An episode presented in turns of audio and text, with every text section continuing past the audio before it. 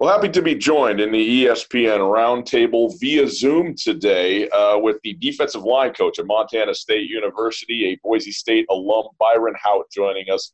Coach, thanks so much for being here. We really appreciate it. Uh, this year, obviously, has been very atypical, uh, but it's also an interesting year on your with your position group because some outstanding players have graduated now from the Montana State defensive line. Derek Marks, obviously Bryce Sterk as well among them. When it comes to trying to replace the productivity, a guy like Kane Ioane we talked to is like you're not finding another Bryce Sterk, but you have to do it as a group just to replace that whole you know kind of core that was there. Where are we at with that this year as you look you know on on, on what's there, who's coming back, and new guys that are going to have to fill some roles?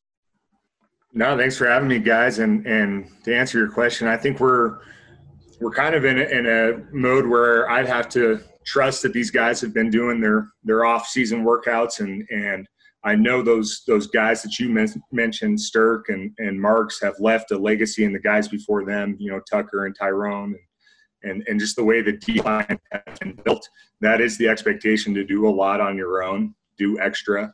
And so you know, as a collective group, hopefully we get back and, and start fall camp and um, there isn't a lot of drop off. You know, these young guys are, are emerging and, um, you know, it's interesting because you, you mentioned you had had these guys leaving and they were, you know, key players and um, and at some places where that happens and and oddly enough, the next year you have more production. Um, you know, that was an, uh, an, instance I even, you know, know Coach Choate's been a part of that at Washington even.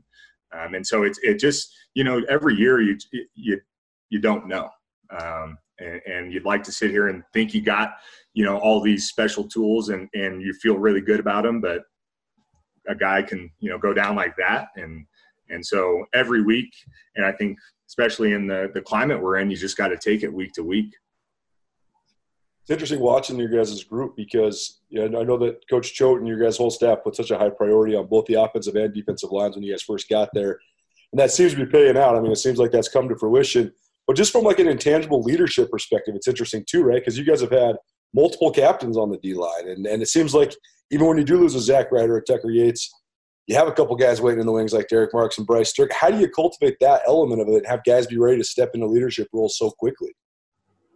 Um, again, it goes goes down to trusting that those those players are are having the positive interactions with each other um, throughout. You know, as a senior, as a freshman, that that that senior's taking that freshman from day one and and having a conversation out out on the way to practice. You know, just making them feel part of the team, and then it progresses from there. So so now the the, the senior and the freshman trust each other, and now they can build that bond, and and so you know when when that freshman turns out to be a senior he's going to remember that.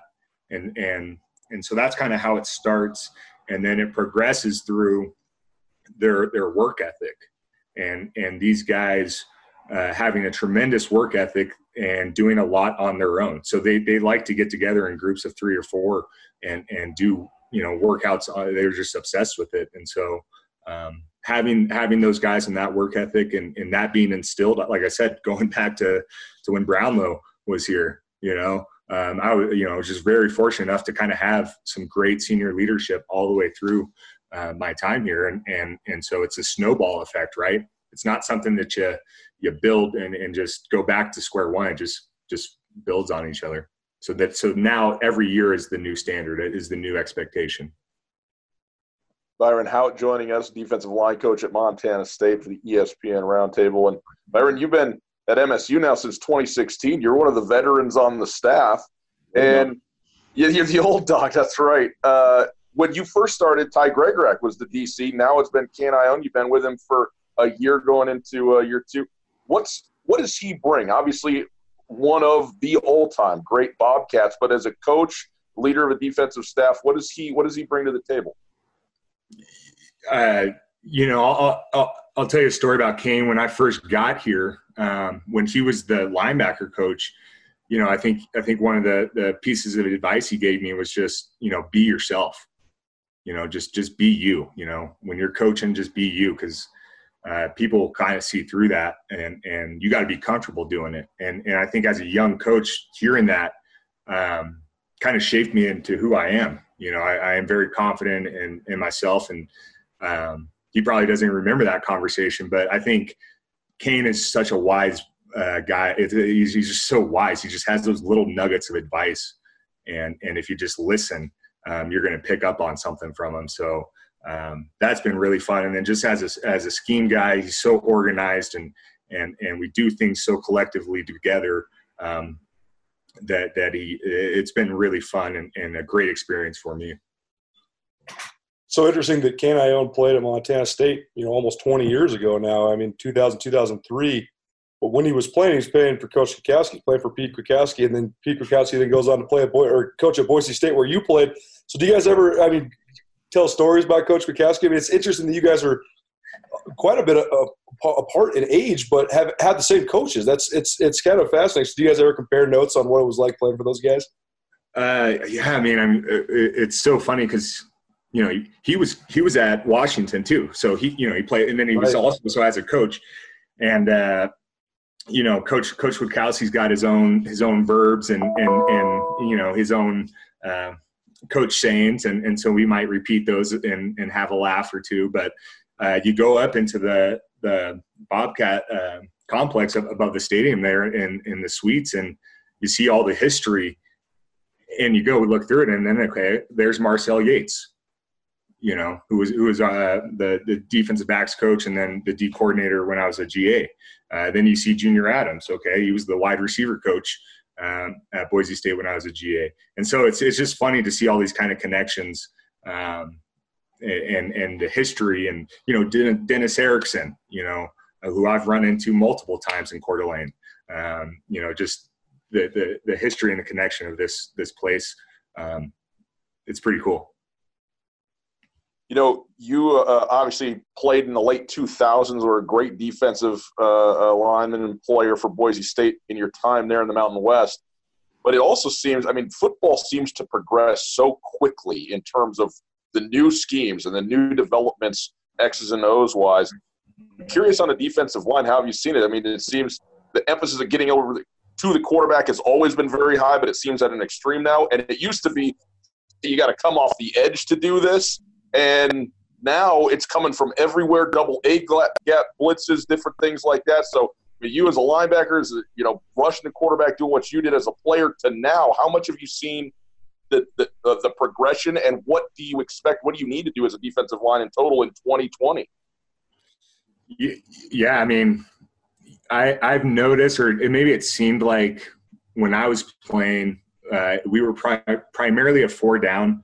Uh, we got into the odd my senior year, going junior senior years. We, we kind of made that transition to, to odd, and I think you see a lot more teams doing odd defenses now, uh, post safety especially, uh, because it's a little bit tighter coverage. Um, whereas you know it was four down quarters um, previously, and so um, the schematics, the tighter coverage when you're talking about the blitzing, and you do get into those odd fronts. A lot of teams are going to man protect, and and you know that's as opposed to uh, protecting gaps or an area, um, and so that's tough too now because you're t- saying it's a one-on-one situation if you're man protecting, and so um, you know now you say, okay, I'm going to put my guy uh, against your worst guy because I know I can get a one-on-one situation. So it's just about you know finding those, finding the protection schemes. Um, but I would say that odd to, to four down maybe difference is has picked up. From a recruiting perspective, and you, know you see it at the top down too in the NFL. I think that 19 and 30 teams are running odd man fronts now. It seems like you can get more athletes. You don't have to have necessarily as many big guys. I mean, do you see that element of it? I mean, do you think you can just get more guys on the field that are maybe more quote unquote normal body types? Yeah, you you, you know it's interesting. Um, when you when you're running that odd though, you're you're almost looking. You want that big, super nasty nose guard that's going to take two A gaps, right? And, and, what you see in the NFL a lot of times too is, is uh, the end and the tackle are also pretty big bodies. Um, you, you know, if you're running a four down, you might not put that end at, at the four down at that defense, but he's, he is a true four eye player. And so those three guys are big, but then you have this, okay, the Sam and the, and the outside or the outside backers now. And that's where you're seeing those freak athletes. That's when you're seeing those guys that, Hey, they can cover a, a guy, but they can also rush the passer you know, and so that's that's where you're seeing the, the the difference is now a guy that can rush the passer is also being able to cover um, pretty well. Speaking of guys that it's so interesting. Like Bryce Sterk playing the four eye and your guys' defense. I mean, he's obviously he's a huge guy for the FCS. But yeah. even he's probably not big enough to play that position in the NFL, right? That's how big you have to be. But what do you think of just the way that he's going to try to have to make this transition in Miami? I mean, going from defensive line now to tight end, it seems like he has some innate skills, but also it's going to be a big learning curve. I mean, as a guy that coached him his whole career, what do you think of this this, this transition he's facing? You, you know, it'll be it'll be interesting um, to see where they they put him as he, is he going to be a true inline tight end, which I think he probably is, or you know, do they plan on flexing him out? I don't know, uh, but uh, as far as from a, a playing standpoint, Bryce was so good at reactions. Um, so so he could tell if a guy was really heavy and going to come at him tough. Okay, I'm just going to lay that guy. And so you know um, he was really good at playing the game within the game. I thought, uh, and and what they're going to be asking him to do, um, you know, uh, hopefully is pretty simple. I, I not not that he wouldn't be able to pick up anything, but just from what I've heard, the NFL they don't they don't like to overcomplicate a lot of stuff, you know, um, and so I, I, don't think he'll have any problem picking up the tight end from the schematic point. I don't.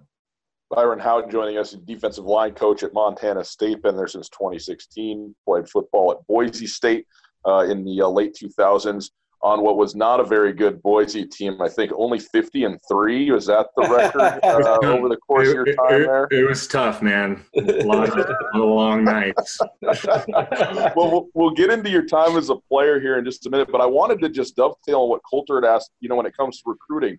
Obviously, if you could put together, you know, your your dream defensive line body type and you put Aaron Donald in the middle and you put, you know, Lawrence Taylor on the outside or whatever, and you just yeah. go win games.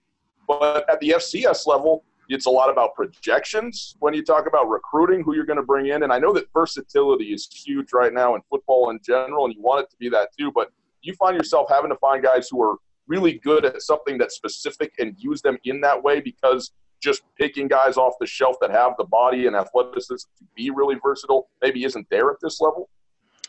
Um, y- yes and, and no. I mean, we're I, I look at it maybe like this: like your your your pass rusher that you recruit, if he gets too big or isn't the greatest pass rusher, now you're moving him to a D end.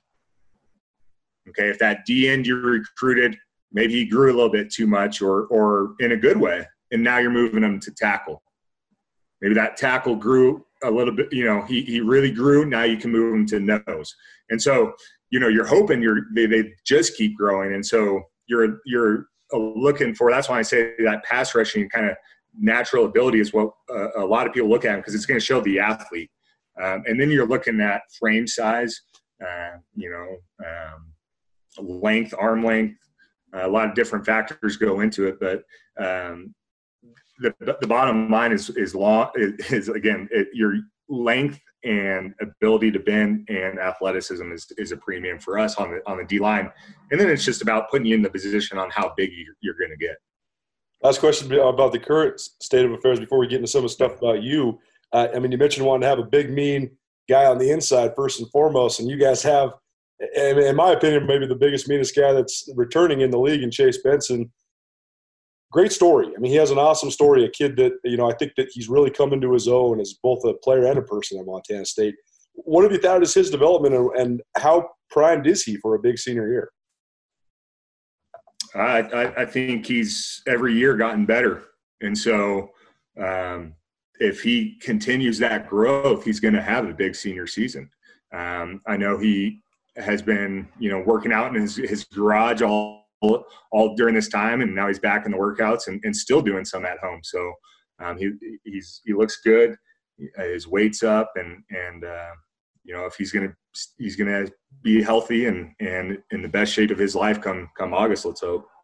Tutel Nuanez, ESPN Radio, the ESPN Roundtable with Byron Hout, the defensive line coach at Montana State. And coach, wanted to talk with you obviously now about your time as as a Bronco and your playing time at Boise State.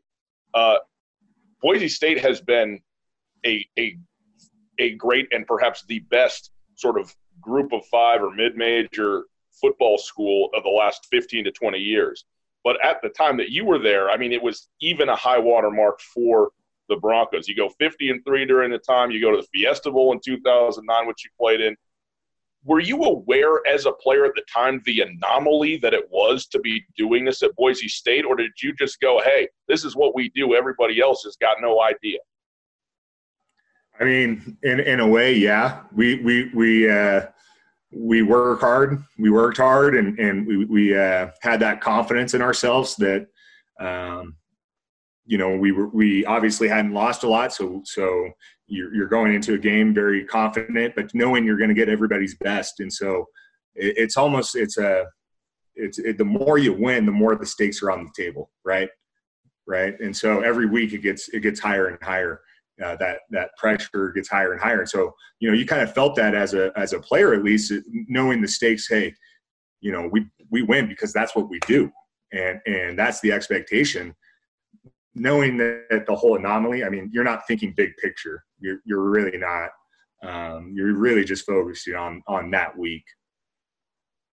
It's it's such a special thing when it happens in college football. We've seen it at a few different places, whether it's Alabama, Clemson, Boise State, Montana for a little while, the previous decade, North Dakota State this decade. Mm-hmm. How do you reach that point though? Because it seems as if it's it has to be instilled. You have to have a foundation. And then there's a tipping point where then people just kind of refuse to lose. And NDSU is kind of there right now. How do you reach that point? To what is the tipping point?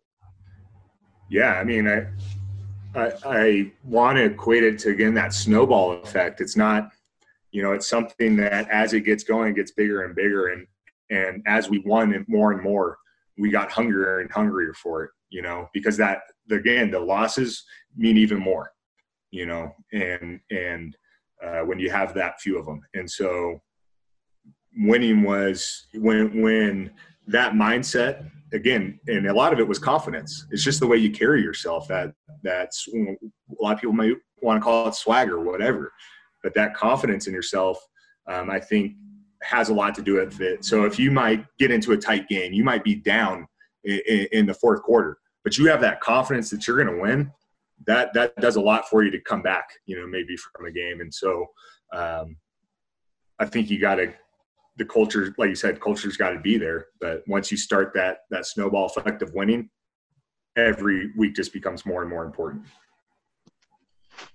You know, what, I, I want to ask you specifically about that Fiesta Bowl that was in 2010 coming through the 20, 2009 season.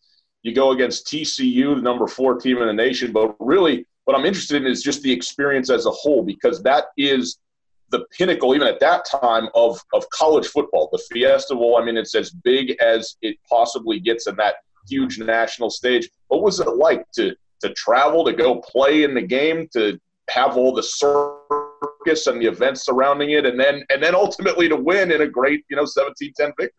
Yeah. I mean, you're talking go to Toscano, you know, take the whole team to Toscano's, you know, on the Wednesday night before the game you know, eat 300 pounds of beef.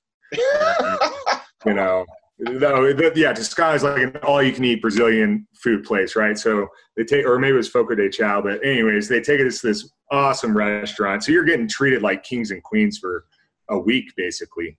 Um, you know, bowl. It's an unbelievable experience for for the kids, and it's it's um, you know, it's like a second Christmas at that point.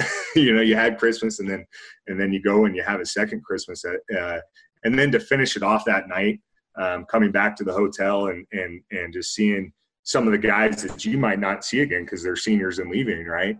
And so, um, and everybody's kind of saying their their farewells because you, you're not going to see each other for a couple more weeks, you know, on break. And so that's a big uh, enjoyment and and a, and a lot of uh, bonding goes on, and and so it's a unbelievable experience to be treated treated the way they they they treat those guys. Now, Colter and I always argue about the Bulls in FBS football and whether how how how much they mean, how much they don't mean. Some of the smaller ones you go okay, yeah. some of the big ones you're like this is big time.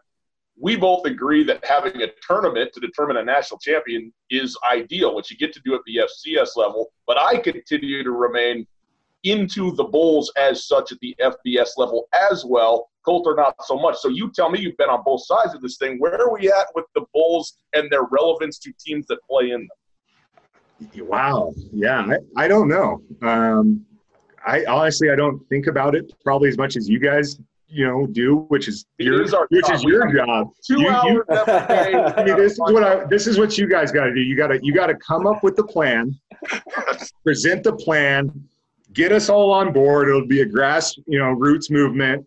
You know that that that that you guys are throwing down and, and Dude, hey, I, we got put you guys on the committee. They'll, I'll they'll email it to you right now. We've already written it. It's done. It's done. Send the proposal.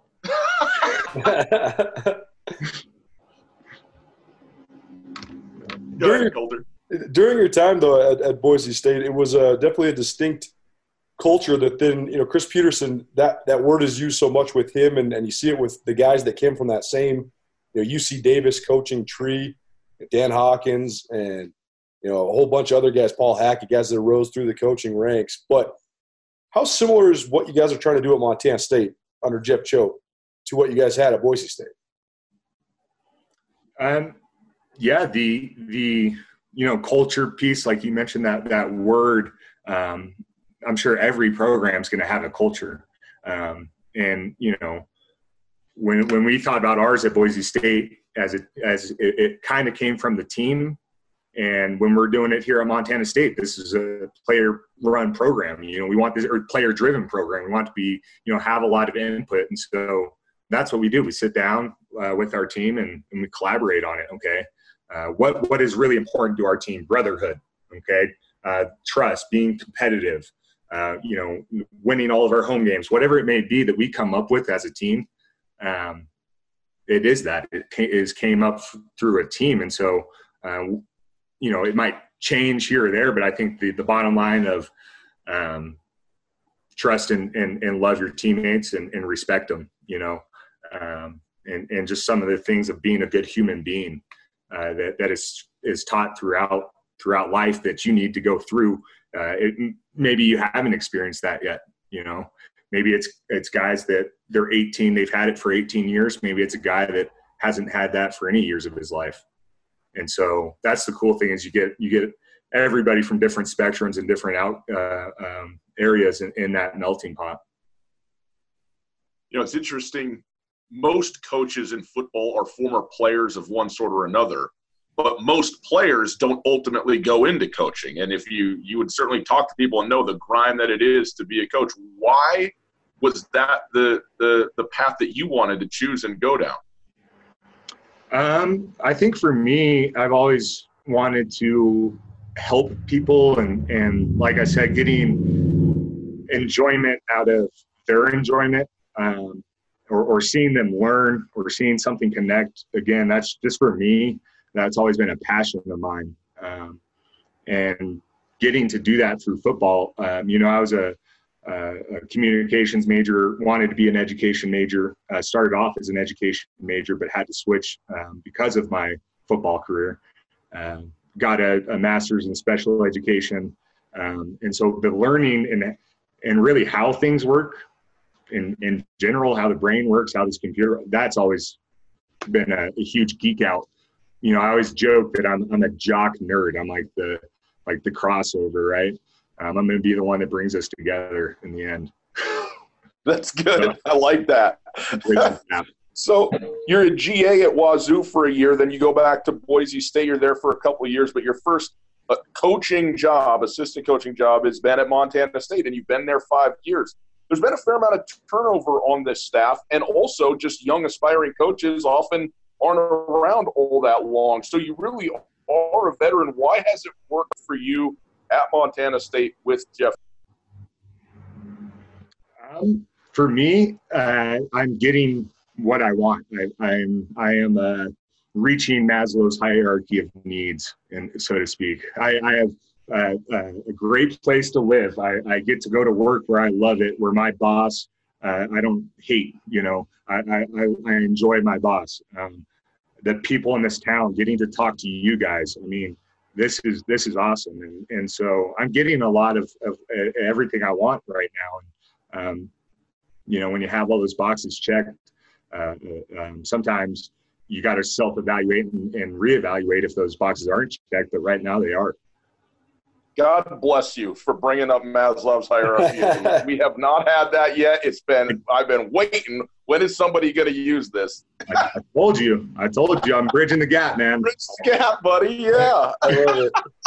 Well, last uh, last question on my side. The uh, it's been an interesting evolution for you too, as a guy who played linebacker in college, but then coached a different position. And not only that, but the head coach is one of the elite D line coaches in the country. And so I know the first couple years, I mean, Joe can't help himself. He jumps into all the D line drills. He's always helping out with the D line. So learning from him though, and growing under him, and now kind of growing yourself, and he gives you so much control of the room now. What's that part been like? Uh, it's it's been great. Just the the, the process of of again, year one, you know, sitting back and taking notes. You're you know, and I still take take notes every time. Um, and now we just play off of each other too. We've gotten so we we know is is he about to come in and yell or is he to be calm and I need to yell? You know, because you can't have it's a good cop bad cop deal, right? And and so um, we can play off of each other that way. Um, I feel comfortable uh, uh, in, in, asking him to do things for me, but at the same time, I'm not asking him to do as much. You know, I, I feel more confident in myself over the years to uh, have have more of that responsibility on myself. And so um, it's always good though when I think your boss, you know, is, has an eye on you. You know, it always makes you, you know, work that much harder, right? Well, Byron, I'll tell you what, we really appreciate your time. Uh, we are optimistic and excited about football returning, as I know that you are as well, and we'll certainly look forward to watching uh, the Bobcats in general and your defensive line and their you know, what they're able to do this You We're pumped about it. Thanks so much. Uh, thanks for having me, and uh, appreciate you guys. Go Cats.